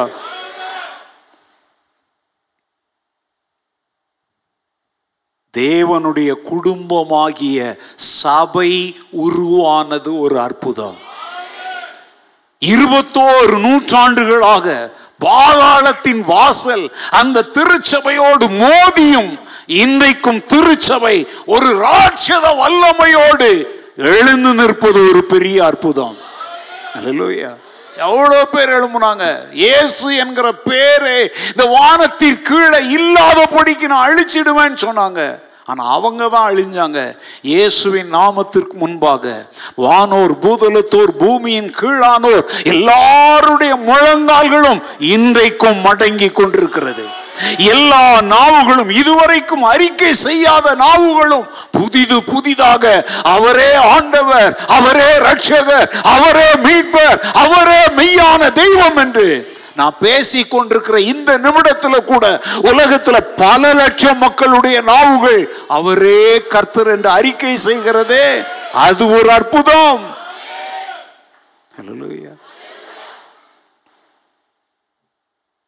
எல்லாவற்றை விட மிகப்பெரிய அற்புதம் என்ன தெரியுமா? இந்த வார்த்தைகளை கேட்டுக்கொண்டிருக்கிற நீங்களும் நானும் தேவனுடைய பிள்ளைகளாய் மாறிட்டோமே. அது மிகப்பெரிய அற்புதம்.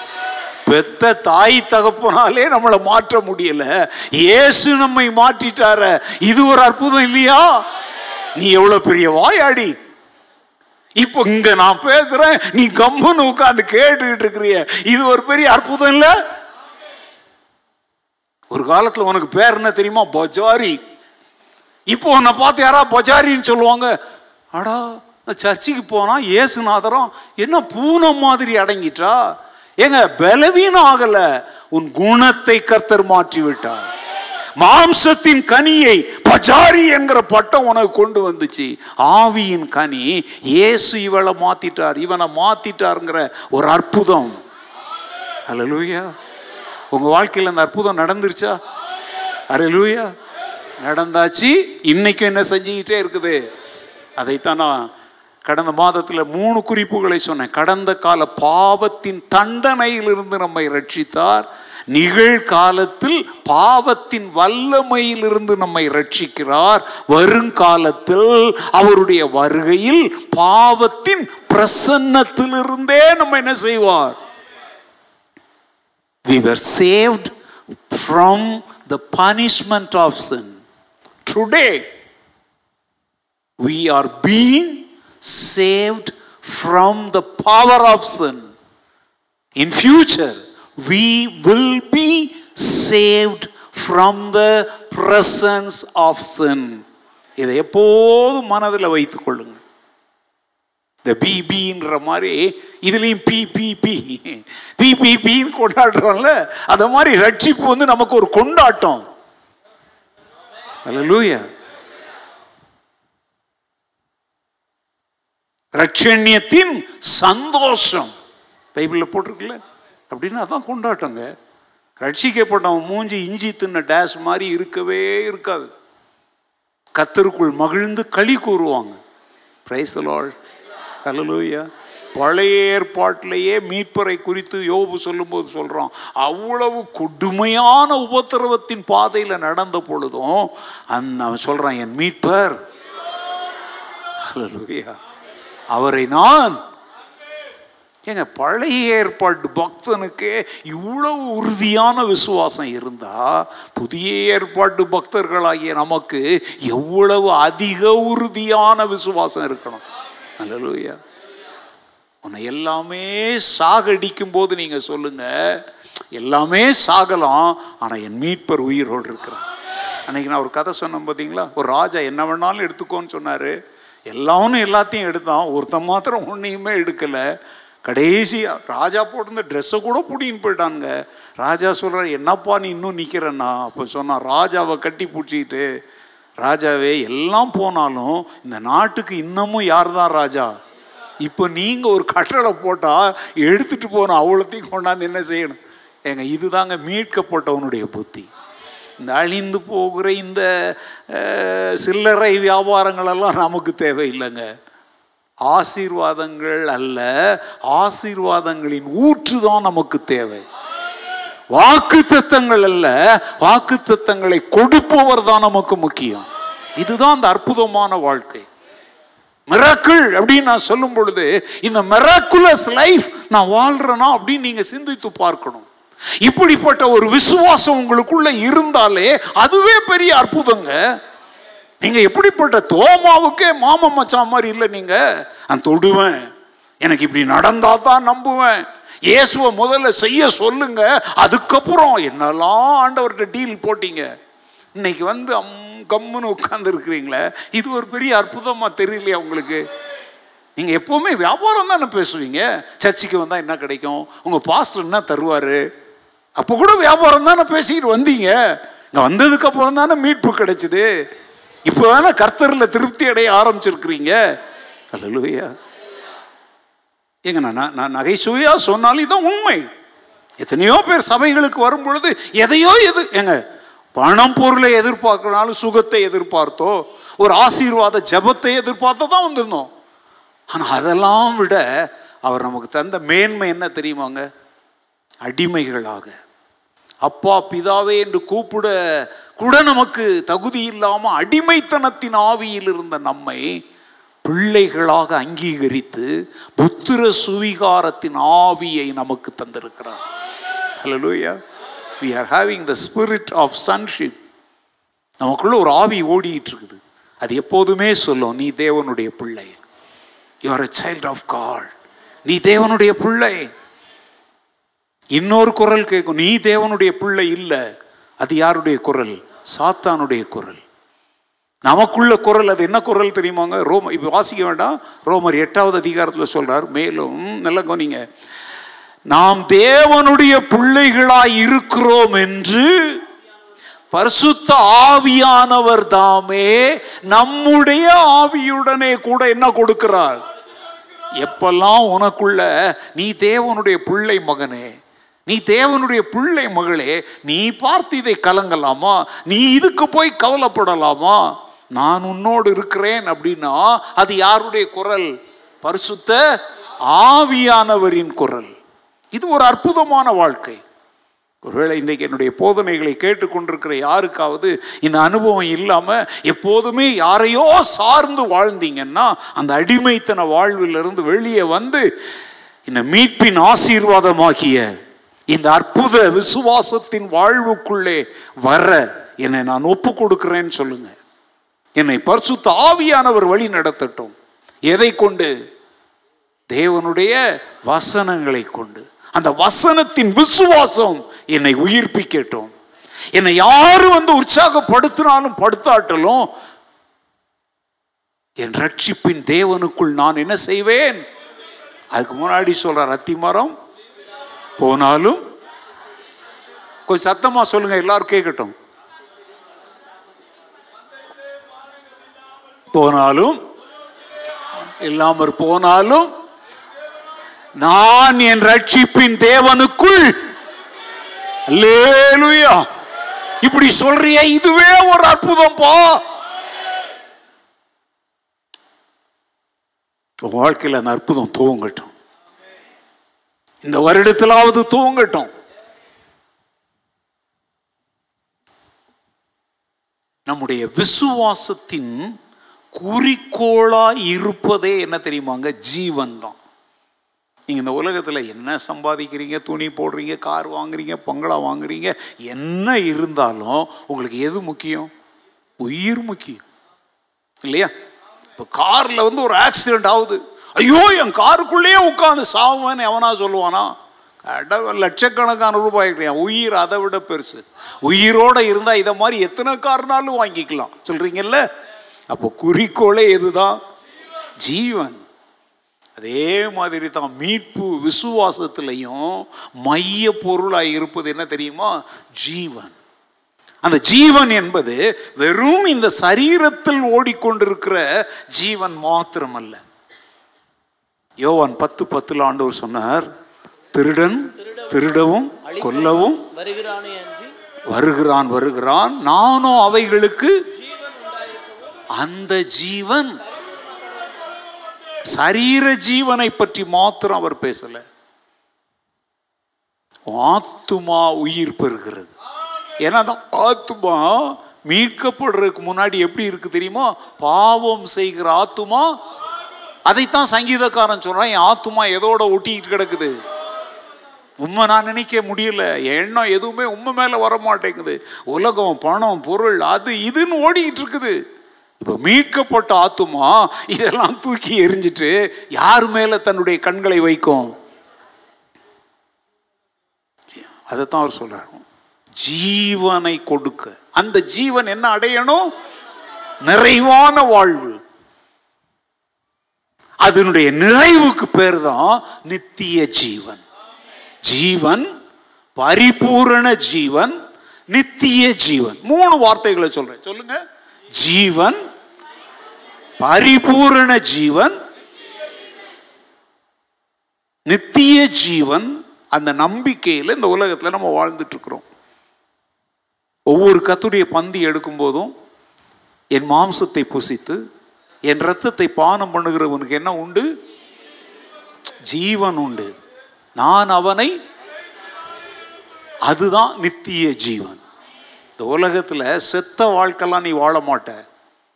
உன் சரீரம் செத்து கொண்டிருந்தாலும் யோபுவை போல விசுவாசத்தில் நம்பிக்கையில் ஒரு உயிர் தெழுதலின் வாழ்க்கை தான் நீ நடத்துவ. மறித்த பின்பு கிறிஸ்து நம்மை உயிரோடு எழுப்புவார் பார்த்தீங்களா? அதுக்கு பேர் நித்திய ஜீவன். அதுக்கப்புறம் நமக்கு என்ன கிடையாது?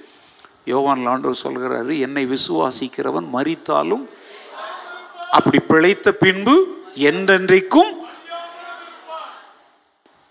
அதுதாங்க நித்திய ஜீவன். ஹalleluya.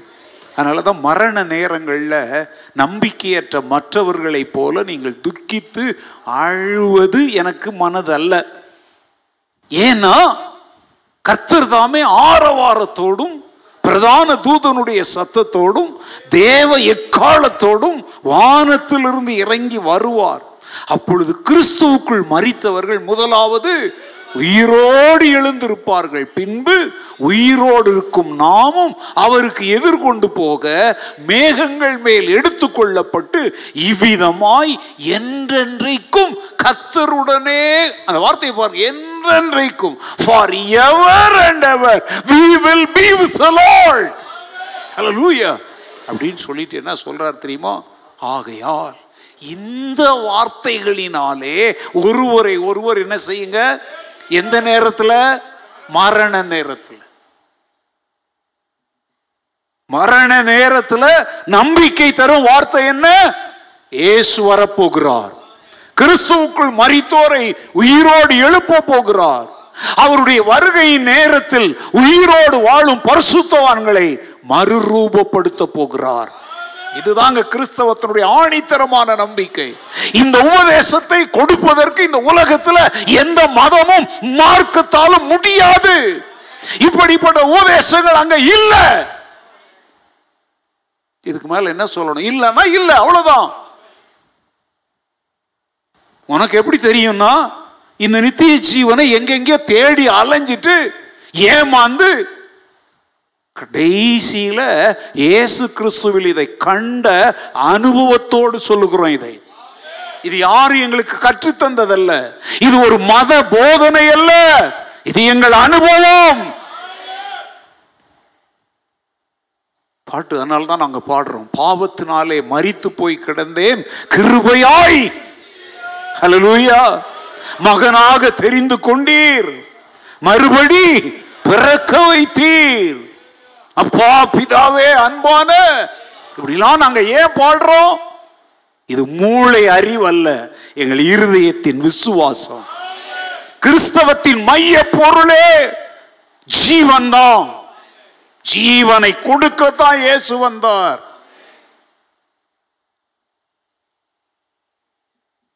யோவான் பதினேழு மூணுல இயேசு சொல்லுகிறார் ஒன்றான மெய் தேவனாகிய உம்மையும் நீர் அனுப்பின அனுப்பினவராகிய இயேசு கிறிஸ்துவையும் அறிவதே என்னது? அப்போ ஒன்றான மெய் தேவனாகிய கர்த்தரை இரட்சகராக வந்த இயேசு கிறிஸ்துவை அறியாத எவருக்கும் நித்திய ஜீவன் கிடைக்க என்ன இல்லை?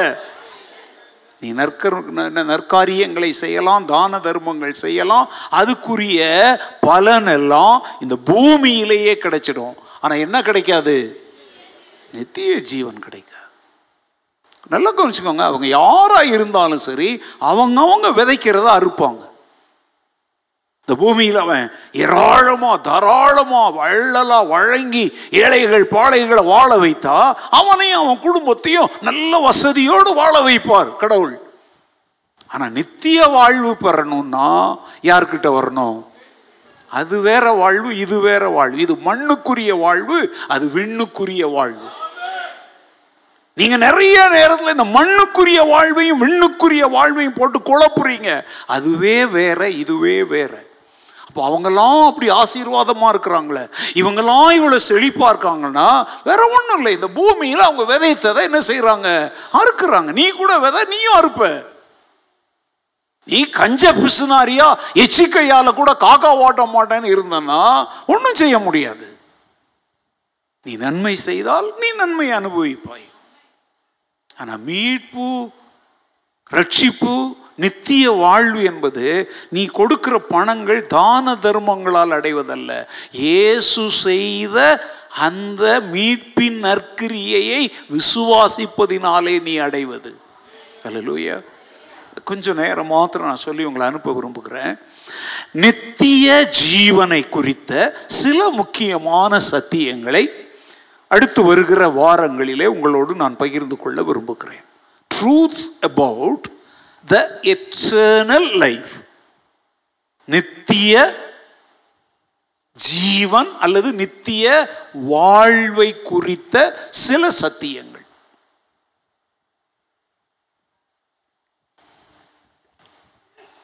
இந்த வார்த்தையை கவனிங்க. ஆங்கிலத்தில் சொல்றேன். ஓகே தமிழ்லையும் அதே மாதிரி தான் வரும். Eternal life eternal plus life என்னது? எட்டர்னல் லைஃப் அதுக்கு பிறகு தமிழ்ல நித்திய வாழ்வு.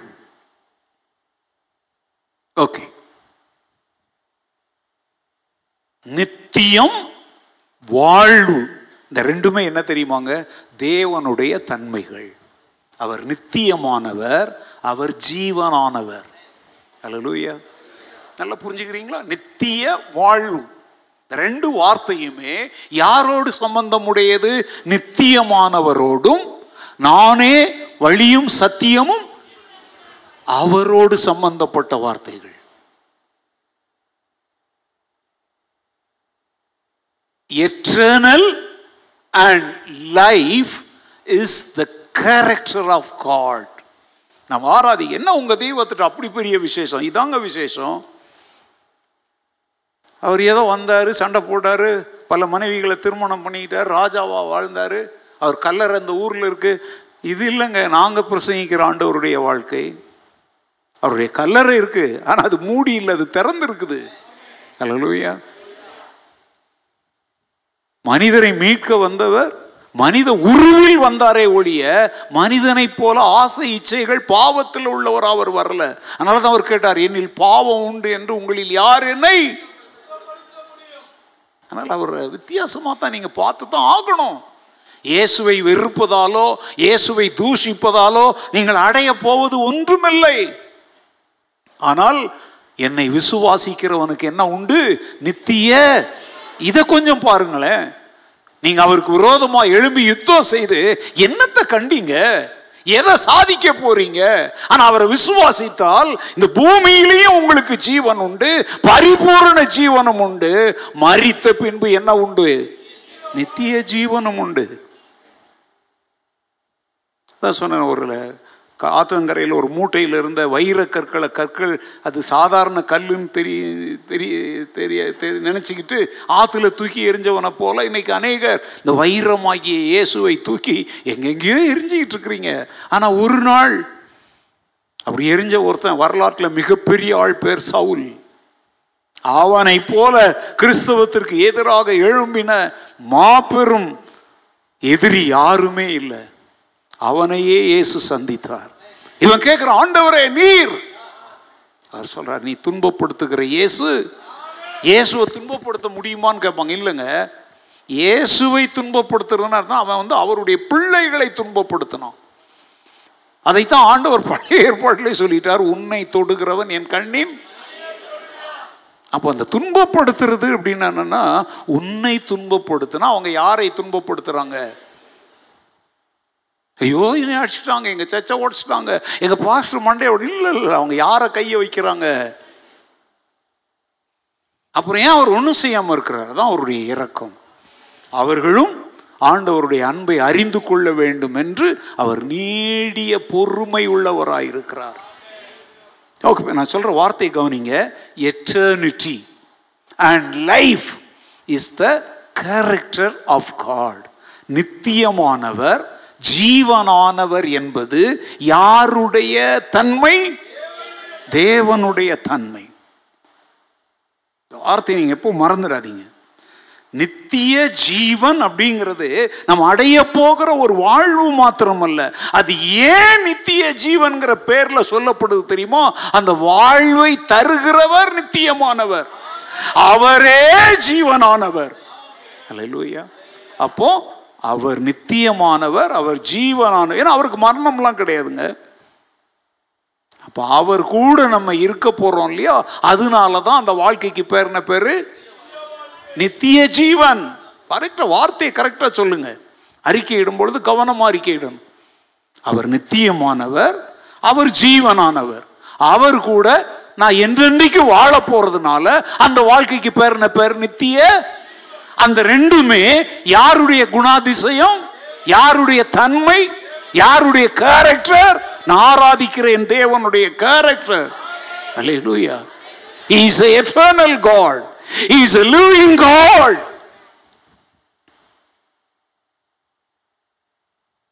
being eternal and life is the characters of God being eternal அஞ்சு வருஷத்துக்கு ஐம்பது வருஷத்துக்கு இல்லைங்க. என்றென்றும் அவர் ஒருவரே மாறாத கத்தர் அவரிடத்தில் எவ்வளவேனும் என்ன இல்லை? மாற்றம் இல்லை. அவரெல்லாம் யாராலையும் மாற்ற முடியாது. ஏன்னா அவர் மாற்றம் இல்லாதவர் இருக்கிறவராகவே இருக்கிறவர்.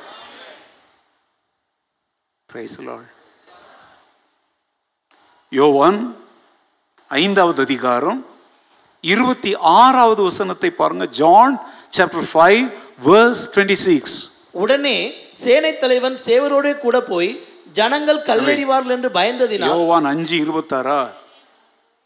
யோவான் அஞ்சு இருபத்தாறு. வாசிங்க யாராவது.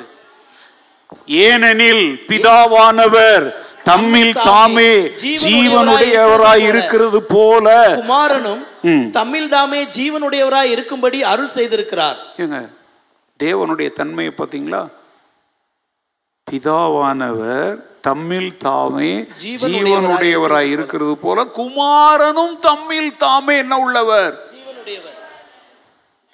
அப்போ நாம் ஆராதிக்கிற கத்தருடைய தன்மை என்ன? அவர் என்ன உள்ளவர்? ஹalleluya.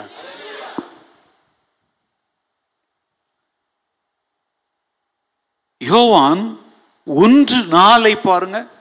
யோவான் ஒன்றாவது அதிகாரம் நாலாவது வசனம். அவருக்குள் ஜீவன் இருந்தது. அவருக்குள் ஜீவன் இருந்தது. அந்த ஜீவன் மனுஷருக்கு ஒளியா இருந்தது. அந்த ஜீவன் மனுஷருக்கு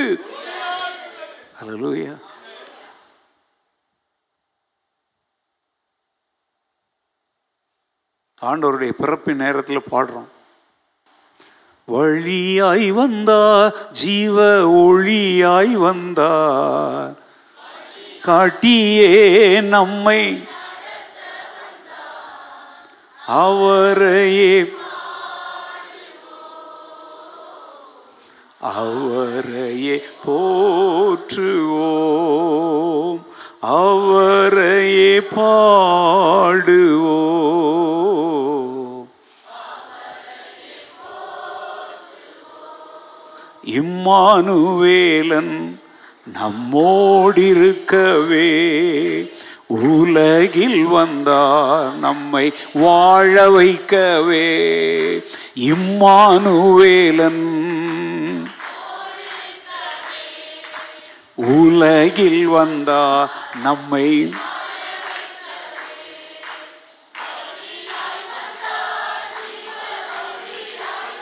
எஸ் லார்ட் ஹலலூயா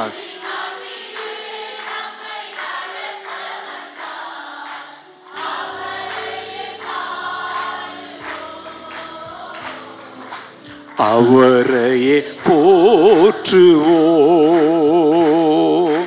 அவரையே பாடுவோம். அவரையே போற்றுவோம். என்னவாய் வந்தார்? வழியாய் வந்தார். ஜீவ வெறும் ஒளி இல்ல. ஜீவ ஒளி. ஏன்னா நம்மெல்லாம் எங்க இருந்தோம்? மரண இருளின் அந்தகாரத்துல இருந்தோம். வெறும் ஒளியாய் வந்தா பத்தாது. ஒரு சாரா வந்தா பத்தாது. ஜீவன் தரும் ஒளியாய் வரணும். ஹalleluya கேன்சர் வியாதிக்கு ரேடியேஷன் ஒன்று வச்சிருக்கிறாங்க. லேசர் ஒளி கற்றைகளை அனுப்பி அந்த கேன்சர் செல்களை என்ன செய்யறாங்க அழிக்கிறாங்க. ஒரு கேன்சர் வியாதிக்கு ஒரு வெளிச்சம் தேவைப்படுதுன்னா அதை விட கொடிய வியாதி பாவம். அதை வந்து நீ கொடுக்குற தேங்காயும் வாழைப்பழமும் மாற்றாது. அதற்கு ஒரு ஜீவன் கொடுக்கப்பட வேண்டும். அந்த ஜீவன் ஒளியாய் வர வேண்டும். அதை தான் அங்கே சொல்றார் பாருங்க அவருக்குள் ஜீவன் இருந்தது. அந்த ஜீவன் மனுஷருக்கு என்னவாய் மாறுச்சு? இருள அதைத்தான் சொல்றாரு அந்த காலத்தில் இருந்த நம்மை அந்த ஆச்சரியமான ஒளி யாரு? கத்தராகி இயேசு கிறிஸ்து. Praise இதெல்லாம் நீங்க சிந்தி நம்ம இந்த சத்தியங்களை அனுபவிக்கிறோம் ஆனா நம்ம அறிவில் அதை வச்சுக்கிறது இல்லை யாருக்கும் இதை சொல்ல தெரியாம பேபேன் முழிக்கிறோம். நீங்க சொல்லணும் நான் இருளில் கிடந்தேன்.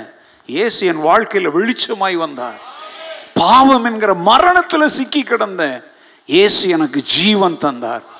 அல்லேலூயா நிறைய பாடல்கள் நாங்கள் நிறைய பேர் எழுதும் பொழுது அனுபவத்தில் தான் எழுதுறாங்க. இயேசு எனக்கு ஜீவன் தந்தாரே. பாடுறாருல? கொஞ்சம் டப்பாங்குத்து பாட்டு மாதிரி இருந்தால் கூட சத்தியம் சத்தியம்தான். இயேசு நமக்கு என்ன தந்தார்? அலலூயா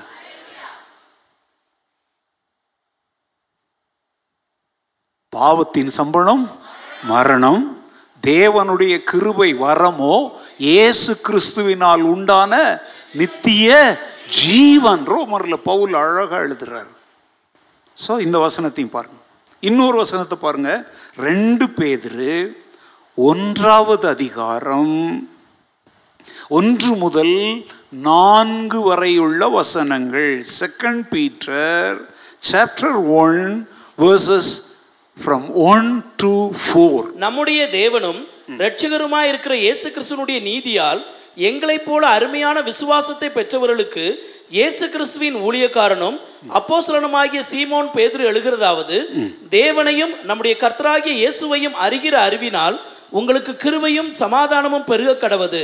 தம்முடைய மகிமையினாலும் காருண்யத்தினாலும் நம்மை அழைத்தவரை அறிகிற அறிவினாலே ஜீவனுக்கும் தேவ பக்திக்கும் வேண்டிய யாவற்றையும் அவருடைய திவ்ய வல்லமையானது நமக்கு தந்தருளதுமன்றி இச்சையினால் உலகத்தில் உண்டான கேட்டுக்கு தப்பி திவ்ய சுபாவத்துக்கு பங்குள்ளவர்களாகும் பொருட்டு மகா மேன்மையும் அருமையுமான வாக்குத்தத்தங்களும் அவைகளினாலே நமக்கு அளிக்கப்பட்டிருக்கிறது.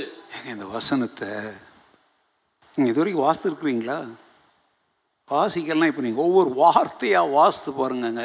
அப்படியே ஒரு பளிங்கு தரையில் கோலி குண்டுங்களை மார்பிள்ஸை உருட்டி விட்டால் எப்படி ஓடும்? அவ்வளோ சத்தியங்கள் இருக்குங்க. பிரைசலால் தேவனையும் நம்முடைய கர்த்தராகிய இயேசு கிறிஸ்துவையும் அறிகிற அறிவினால் உங்களுக்கு கிருபையும் கிருபையும் சமாதானமும் யாரும் தாம் பாக்கெட்டில் இருந்தெல்லாம் தர முடியாது.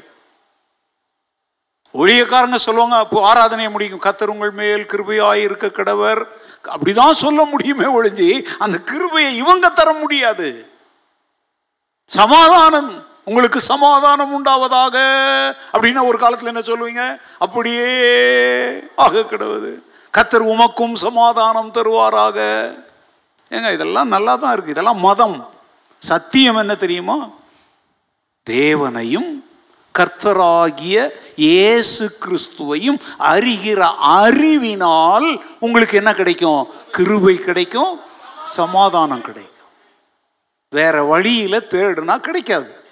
அப்படி கிடைக்கிற எல்லாமே உண்மையான தேவ கிருபையோ உண்மையான தேவ சமாதானமோ? அப்படின்னா தேவனை அறிகிற அறிவுக்குள் நீ வரணும். அந்த அறிவை அடைவதற்காகத்தான் இது போல வேத போதனைகள். தேவனை குறித்த சரியான அறிவை அடைஞ்சிருக்கிறீங்களா? அவர் யாருன்னு உங்களுக்கு நல்லா தெரியுமா? அவர் எதற்காக மனுஷனாக இந்த பூமிக்கு வந்தார்னு உங்களுக்கு தெரியுமா? எதற்காக அவர் பாடுபட்டு சிலுவையில் மறித்தார் என்பது உங்களுக்கு தெரியுமா? ஏன் அவர் மீண்டும் உயிரோட எழுந்தார் என்பது உங்களுக்கு தெரியுமா? ஏன் அவர் மீண்டும் வரப்போகிறார் என்பது உங்களுக்கு தெரியுமா? இதங்க தேவனை குறித்த சரியான அறிவு. காட்டுமா ஏசு நல்லவர் ஏசு வல்லவர் என்றென்றும் மாறாத. இது யாரோ எழுதி வச்சது. ஆனா இது எங்கேருந்து வரணும்? உன் இருதயத்துல இருந்து வரணும். நாங்கள் பாடும் எங்கள் இயேசு நல்லவர் நல்லவர் நல்லவர் நல்லவர் நல்லவர் நல்லவர் நல்லவர் நல்லவர்.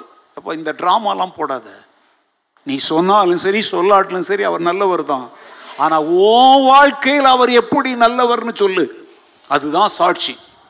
ஹலோ முக்கிட்டு மூச்சுக்கு முந்நூறு நேரம் ஏசு நல்லவர் இதெல்லாம் வேண்டாம் வலிப்பு வந்த மாதிரி இருக்குது. உன் வாழ்க்கையின் அனுபவத்தில் இருந்து சொல்லு. நீ எவ்வளவு பொல்லாதவனா கிடந்த? இயேசு நல்லவர் என்பதை நீ எப்படி ருசி பார்த்த? இதைத்தான் ஆண்டு சொல்கிறார் நீங்கள் எனக்கு என்னவா இருப்பீர்கள்? கிருபையையும் சமாதானத்தையும் அழிந்து போகிற பொன்னாலோ பொருளாலோ நான் அடையல. தேவனை நான் அறிந்து கொண்ட போது அவருடைய கிருபையும் சமாதானமும் எனக்கு இலவசமாய் அருளப்பட்டது. நான் கிருபையின் பிள்ளை. நான் சமாதானத்தின் பிள்ளை. எப்பான? ஆண்டவர் யார் என்பதை நான் அறிந்து கொண்ட பொழுது. அதைத்தான் சவுல் கேட்குறான் ஆண்டவரே நீர். ஏங்க அவன் பெரிய மத பண்டிதருங்க வேத பண்டிதன். ஆனா ஆண்டவரை இதுவரைக்கும் அறியல. ஆனா மத நம்பிக்கை இருந்துச்சு. மத அறிவு இருந்துச்சு. நியாயப்பிரமாணத்தின் நீதியின்படி நான் என்ன செய்யப்பட முடியாதவன்? அப்படின்னா கரைச்சி குடிச்சவங்க மார்க்க பக்தியை அப்படியே பின்பற்றினோம் ஆனா யார் அறியாம இருந்தோம் நீர் யாருன்னு கேட்குறோம் அப்போ நல்லா புரியுதுங்களா? மூளை அறிவில் தான் மதம் ஓடுது. அதனால தான் கிறிஸ்தவத்தை நாங்கள் மதம் என்று ஒத்துக்கொள்ளவே மாட்டோம். இது ஒரு மார்க்கம். இது ஒரு வழி. நித்திய ஜீவனை அடையும் வழி. நீங்க வேணா கிறிஸ்தவத்தை ஒரு மதம்னு முத்திரை குத்தலாம். ஆனா நாங்க செத்தால் அதை ஒத்துக்கொள்ள மாட்டோம். We don't follow any religion we follow the redeemer சொல்லுங்க. ரிலிஜன் வேற ரிடீமர் வேற. ரிலீஜன் என்னை ரிடீம் பண்ணாது. ரிடீமர் தான் என்னை ரிடம்ஷனுக்குள்ள நடத்துவார். பிரைஸ் லால்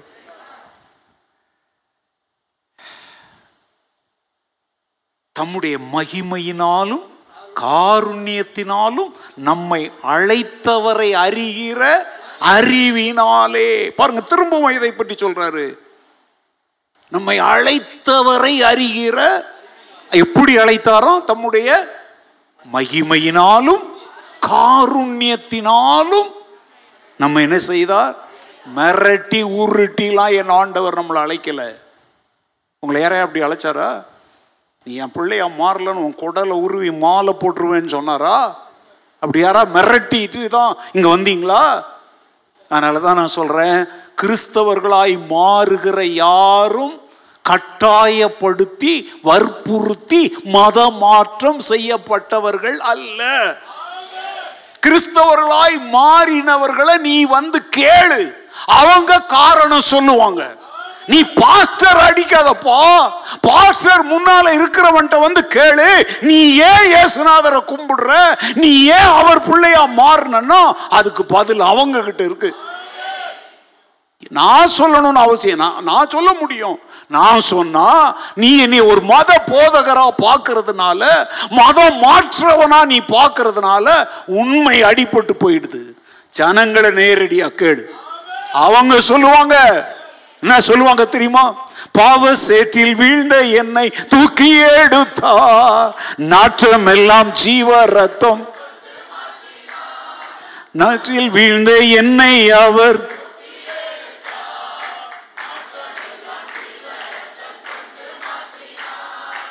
ஆனந்தம் கொள்ளுவேன் அவரை நான் பாடுவேன் உயிருள்ள நாள் வரையில் அல்லேலூயா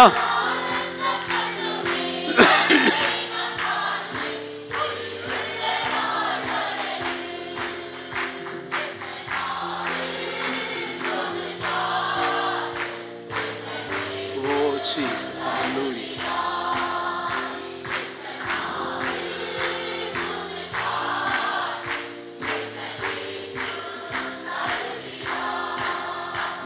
எப்படி பாடுறாங்க பாத்தீங்களா? இது அவங்க சொல்ற சாட்சிங்க. சேட்ல கிடந்தாங்க நாரி கிடந்தாங்க. நான் தூக்கல ஏசு தூக்கினார். ஆனா ஏசு உங்களுக்கு இதை செய்ய வல்லவருங்கிற நற்செய்தியை தான் நான் சொன்னேன். நான் அவங்களை தூக்கல நான் அவங்கள மாத்தல நான் அவங்கள கழுவல. என்னை எப்படி கழுவினார் என்கிற சாட்சியை நான் சொல்றேன். அவங்களும் அந்த சாட்சியை இப்ப பாடலாம் பாடுறாங்க. இதுல மதம் மாற்றங்கிற மண்ணாங்கட்டி எங்க இருந்து வந்துச்சு? மனிதன் மனிதனாய் மாறி இருக்கிறான் அல்லேலூயா இன்னைக்கு சத்தியத்தெல்லாம் பேசுறதுக்கு நிறைய பேர் நடுங்குறாங்கங்க. உலகமே கேட்கட்டும். ஏன்னா நான் பேசுறது சத்தியம். கிறிஸ்தவம் என்பது மதம் அல்ல இது மனம் திரும்புதலின் அனுபவம். மனிதனை மனிதனாய் மாற்றுகிற ஒரு மார்க்கம். இது ஒரு கொள்கையை குறித்ததல்ல இது ஒரு நபரை குறித்தது. அந்த நபர் உலக ரட்சகராகிய இயேசு கிறிஸ்து. அவர் எங்களை அழைக்கும் பொழுது அதை தர்றேன் இதை தரன்லாம் அழைக்கல. அவருடைய மகிமை அவருடைய காருண்யத்தினால எங்களை அழைத்தார். எங்க மேல எங்க பெத்த தாய் தகப்பம் கூட கருணை காட்டல. ஆனா இயேசு கருணை காட்டி எங்களை தன் பிள்ளையாக மாற்றினார். இதுதான் மீட்பின் அனுபவம்.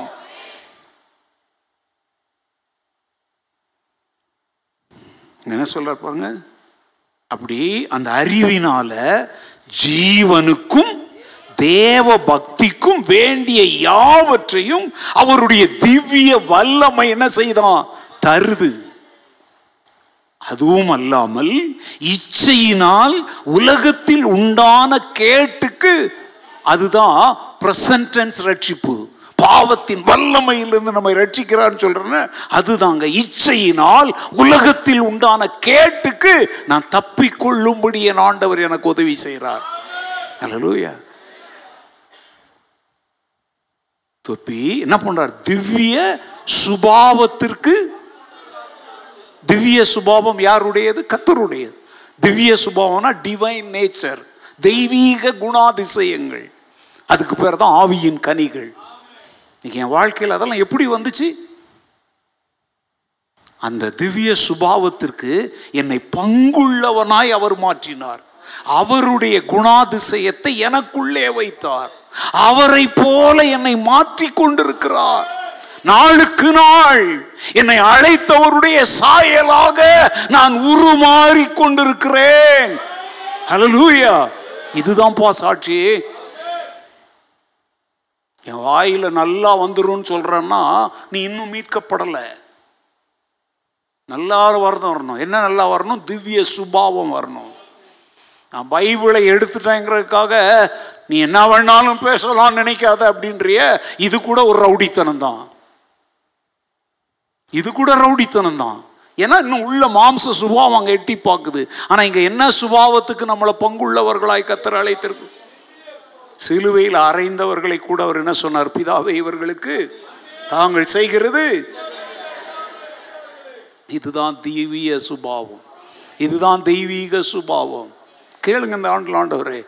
இந்த வசனங்கள் எல்லாம் இப்படி இருக்குதுப்பா. வாசித்திருக்கிறோம் எத்தனையோ பிரசங்கம் கேட்டிருக்கிறோம். ஆனா இப்படி புரியும்படி நாங்க கேட்டதில்லை ஆண்டவரே. இந்த திவ்ய சுபாவம் டிவைன் நேச்சர்ஸ் காட்லி கேரக்டர்ஸ் எனக்கு தாங்க ஆண்டவரே. உண்மை போ இன்னொரு வார்த்தையில் சும்மா சொல்லி தரட்டா ஈஸியா சொல்லி தரட்டா. உண்மை போல என்னை மாற்றும். பாட்டு மாத்திரம் உண்மை போல மாறணுமே ஏசையா. இந்த பாட்டெல்லாம் என்னைக்காவது ஒரு நாங்கள் பாடினா பாடுறீங்க அதுக்கப்புறம் மறந்துடுறீங்க. அதெல்லாம் எப்போதும் பாடுங்க. உன் வாழ்க்கையினுடைய ஆசையும் கனவும் என்னவா இருக்கணும் தெரியுமா ஆண்டவரே? நான் உண்மை போல மாறணும். உம்மாக மாற முடியாது உண்மை போல நான் மாறணும். நல்லலையா நேராக நல்ல நிறைய இருக்குது. மே மகா மேன்மையும் அருமையுமான வாக்கு தத்தங்களும் அவைகளினாலே நமக்கு என்ன செய்யப்பட்டிருக்கிறது? ஓகே இந்த பாட இந்த நாளின் பாடத்தை நான் முடிக்கிறேன். ஆனால் வீட்டு பாடம் கொடுத்து அனுப்புகிறேன் அடுத்த வாரம் கூட்டம் கம்மியாயிடும்னு நினைக்கிறேன். இல்லையா?